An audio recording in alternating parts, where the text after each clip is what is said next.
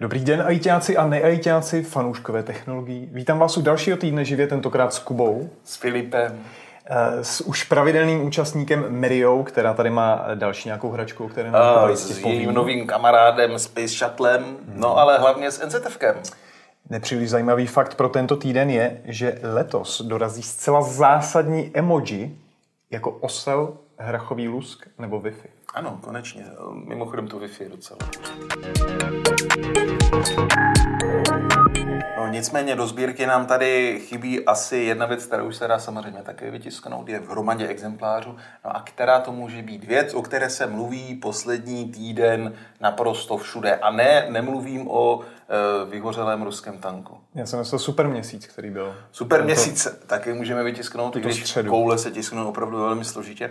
Nicméně něco takového hranatějšího je to teď poměrně daleko v takovém exotickém bodu, nevím, jak se ten bod jmenuje. Myslíš něco, co startovalo přibližně v prosinci minulého roku? Přesně tak, co to asi může být? Je to Dobře. samozřejmě vesmírný dalekohled Jamesa Weba, toho pána, co založil internet asi. Víš, kdo to byl ten James Webb? NASA? Ano, správně, byl to jeden z šéfíků NASA. No nicméně, nicméně James Webb nám tedy odstartoval v prosinci, Ehm, ehm, dolétl tam během několika měsíců a od té doby ho vědci z NASA startují, oživovali, hmm. startují, takže to samozřejmě i na našem BTM jsme psali o každém drobnosti v uvozovkách. No a z, já nikdy bych nechtěl pracovat v NASA, v ESA, v čemkoliv, kde něco takového oživují, zvláště když jsme tady posledního půl roku se bavili jenom stále dokola o tom, že to je ten nejdražší z nejdražších dalekohledů, prostě úplně šíleně drahá věc. A teď si představ, že to doletne do toho bodu, kde to nikdy nebudeš moci servisovat, na rozdíl třeba od Hubble, který samozřejmě se servisoval, že jo? museli jsme mu dávat vlastně brýle, když se to tak řekne, jenže tam zdoletle raketoplánem, že? Ale tady eh, na ten okraj eh, vlastně té orbity se nedostaneš, takže představ si, že jsi inženýr, který trne. jestli, přesně všechno. tak, jestli po hmm. cestě to třeba neponičili mikrometeority nebo cokoliv, chlad, je tam nějaká konstrukční závada a třeba to oživí, ale ty čekají na ten první snímek, jestli se zobrazí. Eh, je třeba říci, že to nebyl jeden snímek, že by tam vytáhli mobily, vyfotili, ale byla to vlastně, byl to vlastně kompozit eh, mnoha desítek záběrů, který jste viděli úplně všichni, protože prolétl všemi weby, weby o pěstování macišek, protože to byla hlavní událost týdne. Viděli jsme malý drobný záběr vesmíru eh, ze vzdálenosti 4,6 miliard let, když tak mě opravde. Eh, každopádně záběr, na kterém ale, co se mi asi líbilo, možná ještě více než ten zhluk těch galaxií, byla na něm nádherně vidět gravitační čočka, což je takové science fiction, mm-hmm. to tam bylo krásně deformované. Člověk si uvědomí, že to je naprostý science fiction, ten vesmír. Krása. No. Eh, já tady mám jednu, respektive vlastně dvě srdeční záležitosti, no jo, protože tak. Eh, teďka v týdnu, já nevím, lidstvo prostě vymýšlí, jak nahradit lidské srdce, protože na, hmm. na srdeční choroby stále umírá jako Přesně, mraky lidí. No, a možná se zaznamenali, v, myslím, že to bylo v lednu, první transplantace geneticky modifikovaného prasečího srdce ano. do člověka. Ten člověk zemřel po dvou týdne, brzy, tak, no, takového brzy. něco. Tak teď eh, koncem června, začátkem července uh, transplantovali touto technologií další dvě srdce. Bylo to li, do, lidem, kteří už byli po mozkové smrti, takže prostě jenom to hmm. jejich tělo nějakým způsobem žilo, byli na, na ventilátoru, který je udržoval při životě. A cílem vlastně teďka je jednak nastavit postupy, jak, jak by taková transplantace měla fungovat od vlastně toho výjimutí srdce z toho vetře až po jeho vložení do toho pacienta. A vlastně zkoumají to, co byl problém poprvé na té první transplantaci, že to srdce v sobě mělo nějaký typický prasečí virus, se kterým to prase žije celý život, akorát v, v lidském těle to nadělalo neplechu, takže oni teďka řeší a takové ty imunitní reakce. A vtip je v tom, že to není prasečí srdce, tak jak když tady někde ve vepříně chytnete vepře, je geneticky mod, modifikované v tom smyslu, aby se geneticky jako přiblížilo tomu lidskému genomu, aby člověk neměl ty antiimunitní reakce, aby to srdce prostě neodmítal, takže tohle se teďka řeší. A druhá srdeční záležitost, ta se bude líbit ano. Kubovi, protože to obsahuje 3D tisk. Hmm je uh, srdce, které vypěstovali, uh, vypěstovali správné slovo asi, jo, uh, vyrostlo jim v laboratoři A je to kombinace jako syntetických materiálů a, a, a biomateriálu, protože oni udělali jakési lešení z nějakého materiálu. Většinou z kolagenu se to třeba dělá. Něco takového. No. A na to vlastně nějakým způsobem roubovali a kmenové buňky, které extrahovaly z krys pro změnu, které jsou nám evidentně také jako blízko geneticky. A vyrostlo jim, tak jako vypadá to jak kousek masa, když jako od něčeho odřízneš, ale je to, eh, přirovnávají to k, ke kojen, ne kojeneckému, k srdci plodu, když začíná eh, vlastně v lidském plodu eh, tepat a, a pumpovat ano. krev, tak že to opravdu fungovalo, že už to nějakým Takže způsobem Takže v podstatě tu pumpuje. hladkou svalovinu, no, ze které no. se skládá srdce. Ale že už pumpuje a ano. opravdu byli schopni měřit objem kapaliny, kterou to jako vytlačí. Nedávno jsme psali o tom, že vědci zase jiní vypěstovali celý prst, který naroubovali na vlastně ten robotický prst a pak s ním hejbali a zkoumali právě, jestli se ta prst a ta kůže jeho, která byla opravdu z živých eh, buněk, eh, jestli se bude správně hýbat, jestli bude praskat. A co je podstatné, eh, dokonce se hojila. Takže když uřízli robotický prst, on se zase zapojil. Hmm. Takže srdce, to máme umělé srdce, umělý, umělou kůži, takže Terminátor hmm. brzy to bude. Ne, mě eh, jako zaujalo, jak si tady hrajeme na bohy, že jo. koukáme na počátky vesmíru, ano. Eh, snažíme ano. se tady vypěstovat uh, nové k tomu, srdce. K tomu 3D tisku, tam je třeba říci, že samozřejmě existují i medicínské 3D tiskárny, které hmm. se specializují opravdu na to, že tisknou uh, živný materiál, takže dokážou doslova tisknout buňky. Já už bych tomu možná ani neříkal 3D, 3D tiskárna, spíš nějaký osazovací stroj. Ale, ale ano, ano, to je budoucnost. No, eh, co se týče další budoucnosti, ty jsi to otevřel, tu zprávičku, já mám tady otevřenou taky. Máš taky. A jelikož jsem na řadě, tak já ti teď ukradnu, já ti to ukradnu až smůlu, musíš si najít něco méně zajímavého. Samozřejmě další důležitá zpráva po uh, srdcí nemluvněte, uh, a webovi. prasečím srdci a webovi je samozřejmě zpráva všech zpráv, protože moje první zrcadlovka byla od Nikonu a bohužel Nikon prý končí s vývojem, je třeba říct s vývojem zrcadlovek, ty stávající ještě nějaký čas bude prodávat, nicméně e, veškeré tedy svoje vývojové prostředky přesune k vývoji bez zrcadlovek. Hmm. Důvod je naprosto zřejmý, jmenuje se to mobilní telefon. I já už svoji zrcadlovku od Nikonu samozřejmě nevytahuji ne, ten tlak eh, ze strany smartphonu je dlouhodobý, ano, ano. pořád jako na si trvá stranu... na tom, že, že mobil nenahradí zrcadlovku, no, ale no. prostě těch situací, kdy vám vystačí, v mobil je stále. 90% těch nahradí a v těch deseti vždycky, když něco vyfotím a koukám na to hlavně na, té, na to mobilním displeji hmm. a pak se na tu fotku podívám doma si říkám, oh, že jsem si nevzal to zrcadlovku, ale no. stejně si ji nevezmu, protože nechceš se pothat půl kilogramový, půl věc. Eh, jak jsem byl eh, vlastně před pár týdny v té Americe, že? Vždycky, když jsme jezdili na služebky, tak já jsem si sebou bral brašnu s tou svou zrcadlovkou. Teď jsem, teď jsem se představoval, pro boha, kdybych v tom auditoriu za potemnělém chtěl fotit s tou svojí zrcadlovkou, tak bych potřeboval super světelný objektiv za strašný prachy, který samozřejmě nemám, my jej taky nemáme. Vytáhl jsem tam telefon z ruky, ne na stativu a na nějakou pětisekru expozici jsem pozval snímky. Takže ano, ale třeba, co si myslím, kde, kde člověk jako stále ještě pozná, obrovský rozdíly a hlavně tedy ten zoom. Eh, já třeba nejsem úplně fanoušek tady takových těch AI zoomů a digitálních zoomů. Eh, mám ho na Pixelu, Google, že jo, furt eh, si hraje na toho mm, experta na umělou inteligenci, ale když se na, ten, na tu vyzoomovanou fotku podívám, ne na svém vymazleném displeji mobilu, ale na dobře. normálním displeji, velk, ideálně na nějakém 4K, tak si říkám, co je to za hnus, jako jo. No, ale mají to spočítané zrcadlovky. No, uh, mě zaujalo právě, že vývojové kapacity přesunou na bezzrcadlovky. Ano, na bezzrcadlovky. Že bezzrc, no. Zrcadlovky jdou dolů ano, a bezzrcadlovky ku podivu stále nahoru. Že ten no, tlak z těch, ale ono to jde vidět, myslím, i v té eh, expertní sféře, že když se podívám na lidi, kteří hmm. fotí, tak oni už před pár lety začali přecházet hmm. na bezzrcadla, přitom jako ostatní říkali, že profit přece nebude fotit hmm. s nějakým Eh, pseudokompaktem nebo pseudozrcadlovkou, ale není to tak. Eh, ostatně, když se na, pak na ceny a i těch objektivů hmm. pro ty bezzrcadlovky, tak to je úplně stejný level, co se týče hmm. investic. No takže teďka, eh, nebo do to byl souboj Nikon versus Canon a ono to jako zůstane, jen už to nebude v těch zrcadlovkách? No nebo jsem, jak to teď bude? Já vlastně? jsem spíš zvědavý, jestli Nikon ukázal nějaký trend a dříve či později se dočkáme toho, že trh zrcadlovek opustí i ti ostatní titáni Canon, Olympus a další. Asi jako nic netrvá věčně, takže dřív nebo později to přijde. Ano, ano, ano. Ono ve výsledku, ale co, tak pokud nejsi takový jako ten srdcář, který jako má rád, jak tam to zrcadlo předsmrkává mm-hmm. a, a, tak, a čistíš to nějakým balonkem a podobně, tak ve výsledku tě zajímá kvalita fotky no. a e, to je záležitost hlavně tedy objektivu a pak samozřejmě velikosti čipů a k tomu nepotřebuješ technicky za to vůbec žádnou zrcadlovku, že jo.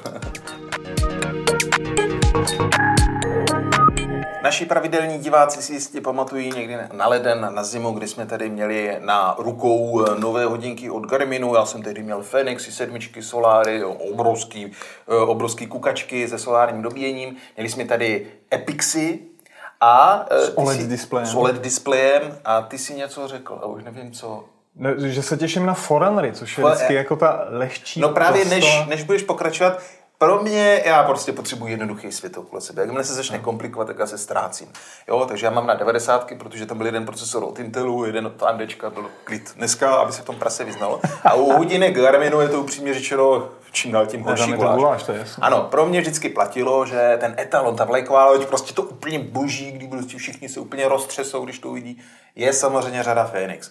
Ale ono to není tak jednoduchý, protože najednou se tady objevil ten Epix a můžeme se tady hádat s Jirkou, s tebou, které jsou lepší. A pak byly ty Forerunnery. A pro mě Forerunnery vždycky byly, no to jsou takový ty jako levnější modely pro ty ostatní. Mm. Ale nyní zjišťuju, že to není úplně tak jednoduchý. A ty na ruce máš nějaký nový Forerunnery. Ale pokud to zjednoduším, no. a, tak Forerunnery jsou, nebo ty, ta nejvyšší řada, ty... devítková Forerunnerů, no. to jsou plastové Fenixy. No, tak to a pokud vám stačí takovéhle vysvětlení, tak nás tady můžete vypnout. Ahoj. A já si a... vždycky myslím, že ty Foderany už podle svého názvu jsou orientovaný teda hlavně pro běžce. Hele, víš, co se říká mezi sportovcem? No. Že, že kdo se potřebuje předvést, tak no. má ty uh, lesklé Fénixy, které jsou kovové, krásné, eloxované to jsou korunky. A, tak, a, no. a ten, kdo jako opravdu sportuje, tak má prostě forunnery, protože jsou lehčí. Jo. A Když, jsou taky ale lehčí. já to tak beru, jo, já to beru, já teda opravdu nejsem úplně prototyp atleta a proto mám ty Fenixy a uh, naprosto chápu, že naše Evička, dole grafička, která běhá, ale váží tak 30 kg, tak tady, když měla na sobě ty sedmičky Fenixy, tak to byla jak fotka z Auschwitzu. Jo? No, to no. prostě úplně k ní se naladilo, takže chápu, že pro takové útlé děvče je třeba mít i eh, lehoučky, útlé hodinky, takže to jsou no. No. No, houčké útle, no, oni, uh, pojďme, já právě se chci zabývat rozměr, rozdíly no. mezi Phoenixem 7, tou střední variantou, nikoliv S, nikoliv X, no. Uh, která je právě rozměrově téměř shodná uh, s Forerunner 955. Pojďme ty rozdíly uh, projít a právě velikost když to vezmete na ruku, tak bych přísahal, že jsou menší, ale ono je to tím, že jsou lehčí. Mm. Jinak co do rozměrů, tak jsou tam rozdíly v desetinách milimetrů, takže nepozorovatelné rozdíly s těma středníma Phoenixama, respektive Epixama.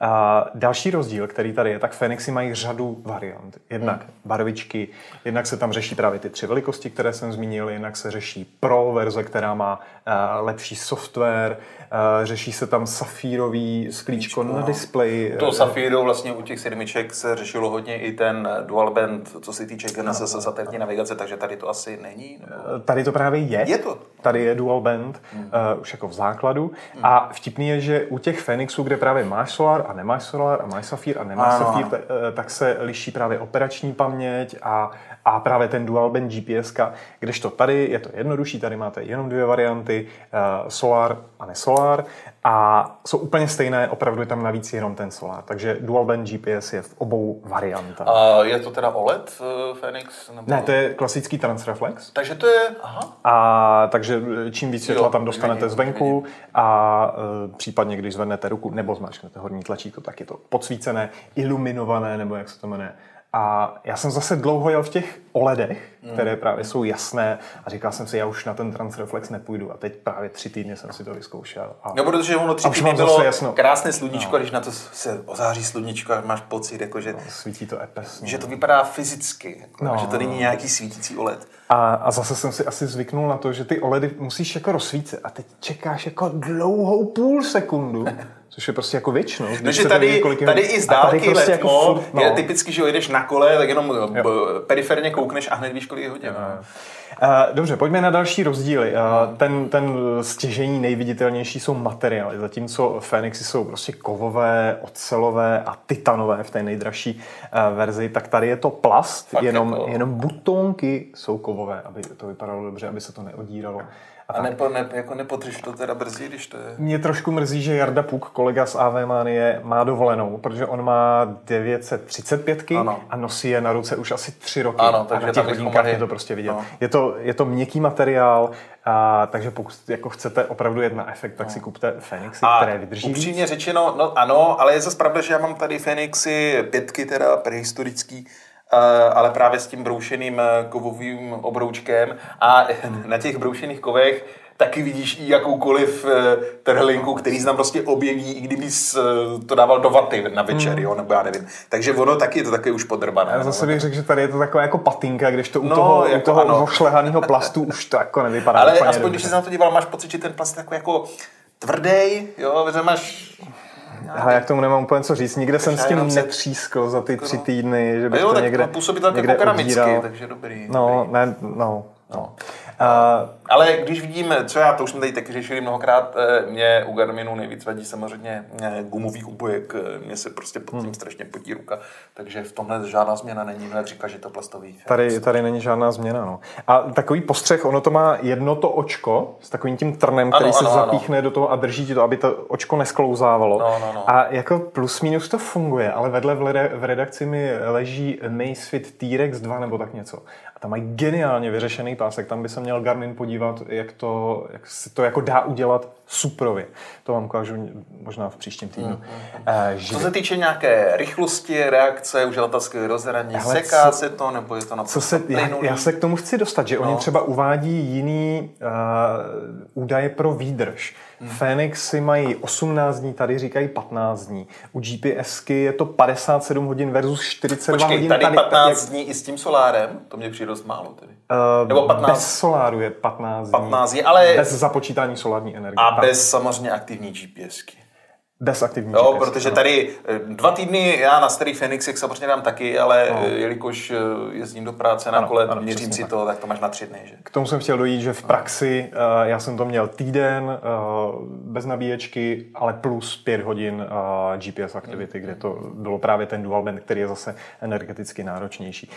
Není mi úplně jasný, proč tam jsou ty rozdíly, jestli tam třeba hraje nějakou roli to, že u těch Fenixů to měřili na té bez dual band GPS-kové ono hlavně, hlavně u těch GPSek, eh, ono, já, já bych třeba ani nepotřeboval dual band, protože jsem měl srovnání těch Phoenixů a já jsem neměl Safiri s dual bandem, ale hmm. eh, jenom ty eh, velký bez eh, dual bandu, ale oni, oni se samozřejmě zlepšili i ty satelitní přijímače, je tam Galileo a strašnou roli hraje samozřejmě, jestli aktivuješ jenom GPS, anebo hmm. multiprotokol, že to prostě bere Galileo, GPS, GLONASS a pak se to smrskne dohromady. A ke všemu pak, když tam dáš ještě ten dual band, což znamená, že oni berou dva signály z Galilea, dva signály z GPSky, tak to ještě zpřesníš. Ale hmm. vlastně už šílenou roli hraje, když jsme tady měli ty hry v zimě, takovou tu velkou srovnávací tabulku, e, i to, jestli, jestli měříš jenom na GPSce. Takže no. já, já bych třeba ani dual band ne, ne, nepotřeboval, mně stačí mít aktivní GPS a e, evropské Galileo a už e, tehdy bylo strašně poznat obrovský rozdíl oproti tady starým Phoenixům, který má jenom GPS a GLONASS. Jo? No.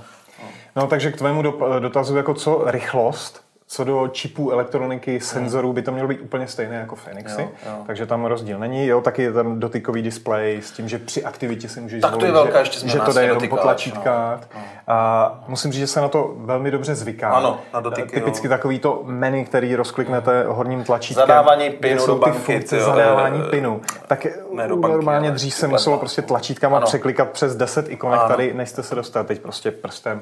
Takže dobře se na to zvyká. Ano. Člověk je i motivovaný to hodně používat. Že třeba vlastně funkcí ta softwarová výbava je hodně podobná.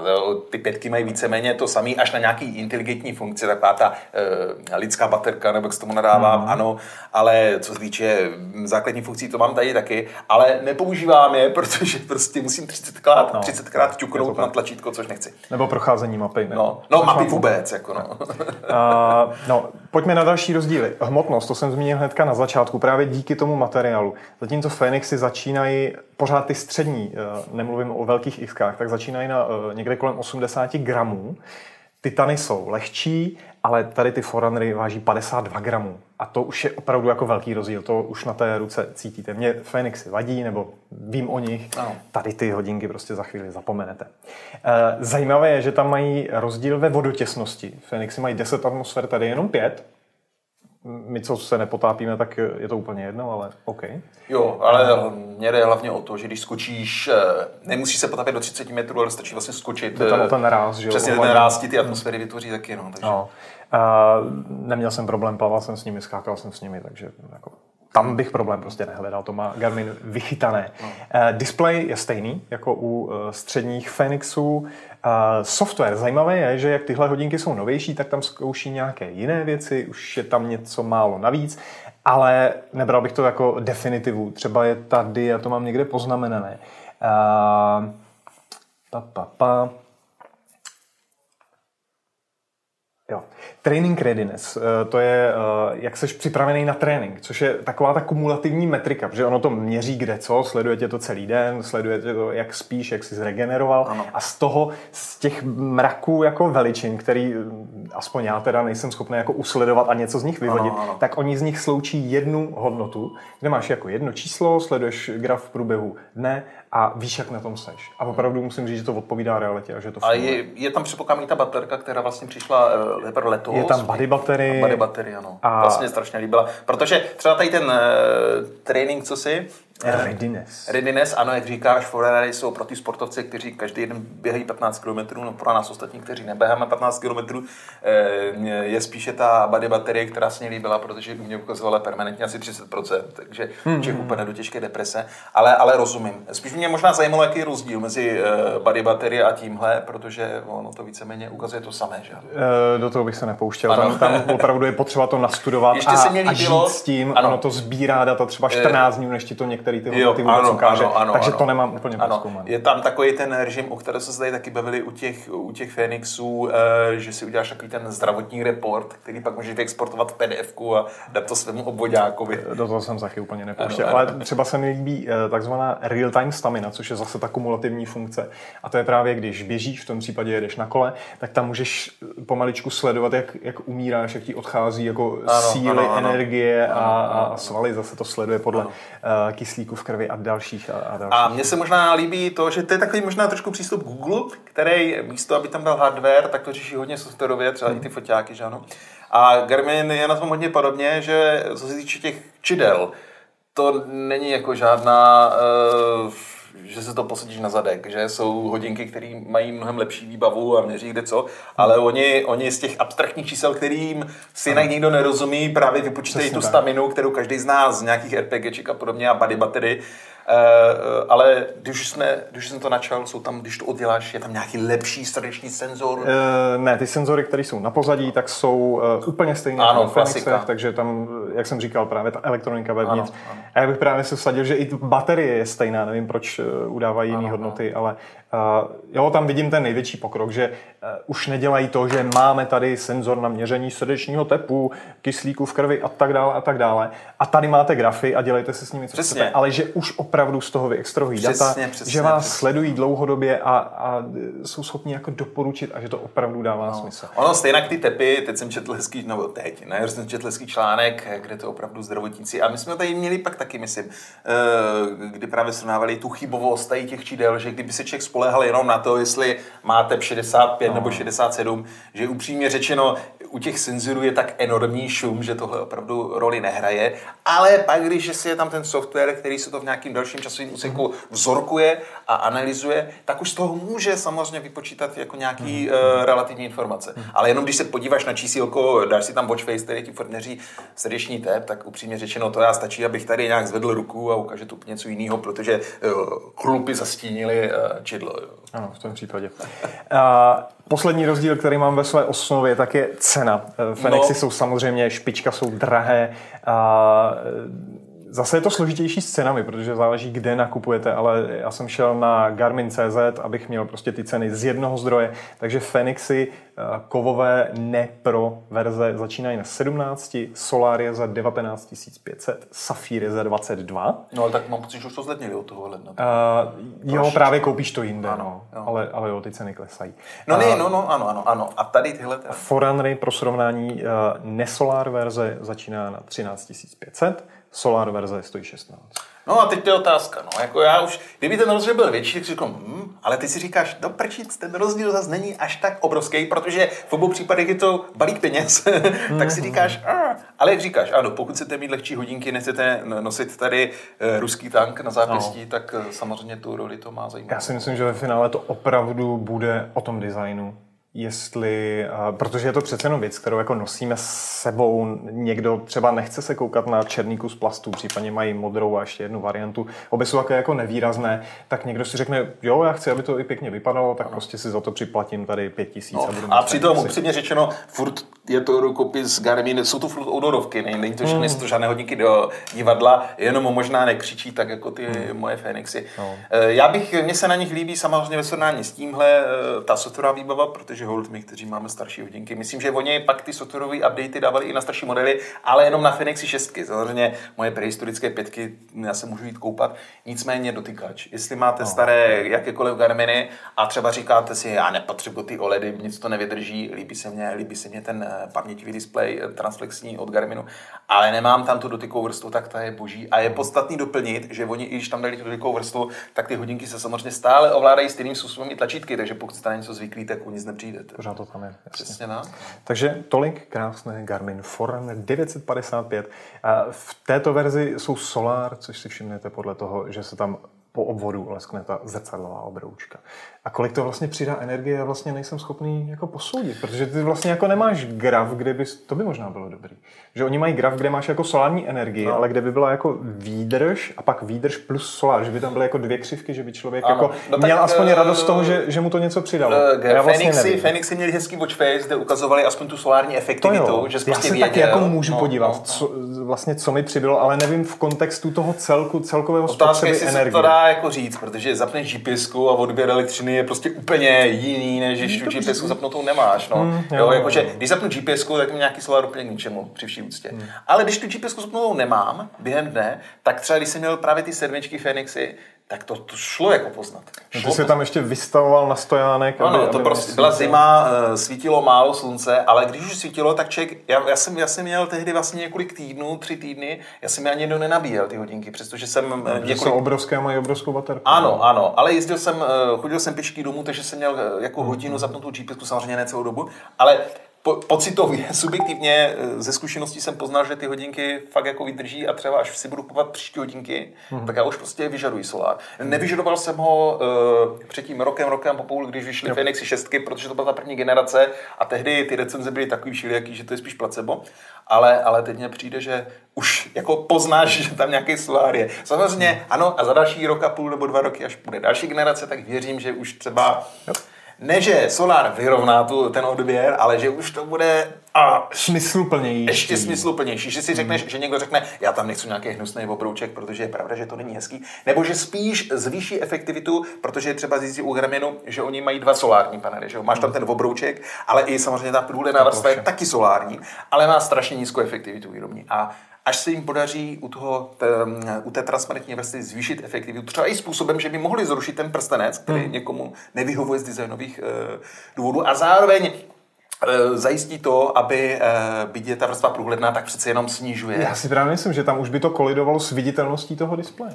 Jako, jo. Jestliže se některý světlo pohltí, tak už se neodrazí. Ano, ano, a, a ale stále, stále píšeme na VTMku každý rok několikrát o stále nových a nových průhledných hmm. solárních článcích, které zvyšují efektivitu a e, snižují průchozí světlo, tu viditelnost třeba už jenom o pár procent. Tak já myslím, že před pěti lety, kdybys mě říkal něco o průhledném soláru, tak se ti vysmějou, že to je hmm. science fiction. Vidíš, dneska to máš na Garmin. Máme to tady. No. Hmm, okay. Dobře, o srovnání Forerunneru a Phoenixu jsme tady mluvili docela dlouho, ale shrnul bych to tím, že eh, Forerunnery mají výhodu v tom, že jsou lehké a jsou levnější eh, Fenixy mají výhodu v tom, že lépe vypadají. No. Jinak ty rozdíly bych si dovolil a je tam, za, zanedbatelné. A samozřejmě mezi Garmin Nenaci poznáš i to, že prostě tam jede se na ty značky, stejně, hmm. jsou tam stejné fighty jako mezi Androidem a iPhonem. Prostě Fenixáři, kteří si utratili 20 litrů za ty hodinky, se za ně budou pít, i kdyby jim se zkratovali na ruce. Jasně, jo? Jasně.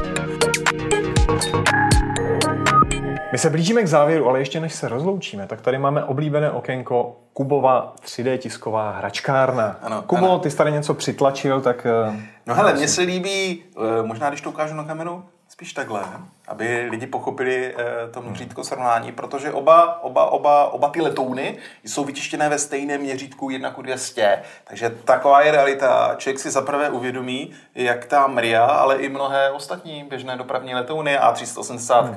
Jumbo Jet, jak jsou vlastně velký a jak ten ikonický raketoplán, který všichni vidíme, jak stojí na ty rampě a teď si zaženou jeho motory a třese se, třesu se barák až Tokio, eh, jak je vlastně, vlastně maličký. To není tak velký. Jo, jako... Ale když třeba srovnání Buranu a, a amerických raketoplánů, je, protože ten jsem viděl v reálu. Buran, to je kopie, to je, to je kopie jo? Buran, Burana jako uvidíš maximálně na leteckých snímcích, tak to je opravdu hmm. kopie. Jako nedal bych ruku do ohně na centimetry, ale hmm. samozřejmě rozměrově je to to samé. Ale člověk si opravdu uvědomí, jak je to maličký. A je to logický, když právě Miria byla designovaná právě i z toho důvodu, aby na ní ten Buran hmm. mohl stát. A známe to i samozřejmě z Jumbo Jetu, který taky převážel pak samozřejmě ty americké, eh, americké raketoplány. Ale je to vlastně, je, je to, je to, Trošku mě to zklamalo, já jsem vždycky si žil v té představě, to raketoplán, ty opravdu to největší, co jsme kdy postavili, lidstva, člověk si najednou uvědomí, že jsme... to není o velikosti. No. Já vím, já vím, ale no, je to spíš o tom uvědomění, hmm. jak neuvěřitelně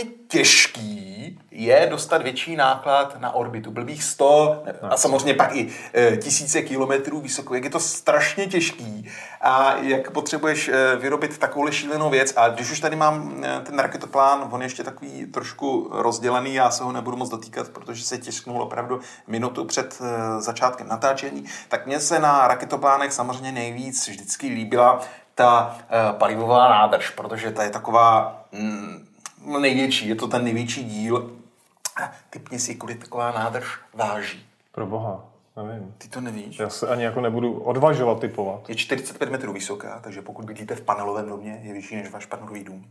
Je 6 metrů široká a je celá z odlečeného hliníku. No, takže to je jenom šlupička. Je to šlupička, ve kterém je 1% eh, litia, takže pokud byste našli nějakou nádrž třeba v Indickém oceánu, tak eh, můžete z nich vyrobit baterky. Tam 1% litia, 4% mědi, eh, půl procenta hořčíku, půl procenta stříbra, což po přepočtu 106 kg Počkej, a to je jako všechno ve slitině, nebo tam jsou nějaký komponenty? Je to, je to hliníková slitina a je, pokliže půl procenta tvoří stříbro, které váží 106 kg, tak dohromady je to 26 tun. Eh, když je to prázdné, když to naplníš, tak je to 725 tun. Eh, jinak, eh, pokud znáte, znáte raketoplány, dokážete si představit, jak to vypadá tady. Na dálku to asi nebude moc vidět, ale tady je takový předělový bod na té nádrži. A tady ta špička, to máš tekutý kyslík a tady ten spodek je tekutý vodík. No a mě vždycky fascinovalo, když se tedy nádrž vyčerpala, tak oni vlastně všechny ty komponenty se od, odskočí, odhazují a zatímco ty pomocné palivové e, rakety e, tedy dopadnou do oceánu, že ho vyloví se, používají se znovu, takže vlastně ten nápad eh, znovu se znovu použitelnými raketami tady... Není až tak nový. Není až tak nový a i Elon Musk vlastně na ně, z něčeho čerpal tak samozřejmě ta nádrž zhořela v atmosféře, rozpadla se. No a právě i díky tomu, že z hliníkového eh, kompozitu, který eh, se prostě začne tavit relativně rychle, byť samozřejmě tu typickou barvu cihlovou, tady hold nemám cihlový filament, tak je to vytištěno v červeně, tak tu cihlovou, cihlovou barvu tomu dává pěna, eh, která chrání ten hliník před hmm. přehříváním, protože samozřejmě ten tekutý vodík a kyslík musí být odizolovaný teplotně tak eh, přeci jenom ta pena, pěna se pak při pádu rozruší a ten hliník se rozstaví. Ale je pravda, že e, zbytky tady toho obrovského kontejneru běžně dopadaly do Pacifiku a do Indického oceánu podle toho, jakým směrem e, raketoplán letěl. No. no a ještě nám tady stojí tam Miria, takže uvej to do souvislosti. Miria vznikla z toho důvodu, aby, nebo mimo jiné z toho důvodu, aby mohla vozit právě Buran na zádech. Párkrát ho vezla. Jednou s ním byla i v Praze. Vidíš to, no. no. A No a u Space Shuttle to řešil samozřejmě Boeing a Jumbo Jety, že? Ty jsme viděli ještě nedávno, když vlastně byl Space Shuttle jako celý program vyřazen, tak jsme viděli ty spanilé lety nad Spojenými státy, kdy Jumbo přelítávalo v nízkých výškách eh, fotek je plný internet. no. do těch muzeí různě. No, no, no. Ale, ale je, to, je to vlastně neuvěřitelný, ale jasně, Miriu s Miriou se už jen tak uh, nesvezete, i když... Kdo ví. posledně tady tvrdil, Ano, že ji Branson postaví ano, znovu. Ano, ano, ale s Jumbo už taky moc nelítá, to je pravda, hmm. ale, ale A380 už teď zase vytahují z hangáru, jak lidi začali cestovat, takže až třeba poletíte s A380 nebo ji uvidíte, já nevím, jestli dopadají, jestli zase lítá nebo ne, teď v, v tom post-covidovém období je to složité, ale A380 není tak složité vidět i na obloze, tak si vlastně člověk může uvědomit, tyjo, to je vlastně větší než ten raketoplán, tady tyhle letadla. A kouzelný je na tom to, abych ještě to nějak uzavřel, že byť se teď jako postupně zase vracíme i díky Elonu Muskovi do vesmíru a máme tady let, raket, raketové nosiče jako uh, Falcon Heavy a je tam to slovičko Heavy a je to vlastně největší raketa, člověk má pocit, že to je něco obrovského. Hmm. Taky ty nové rakety nejsou, uh, nejsou nějak moc velké, nejsou to velcí obři, takže já samozřejmě Falcona Heavy vytisknu a příště tady bude stát, abychom měli další srovnání. A, no. je, je, a bude i Starship.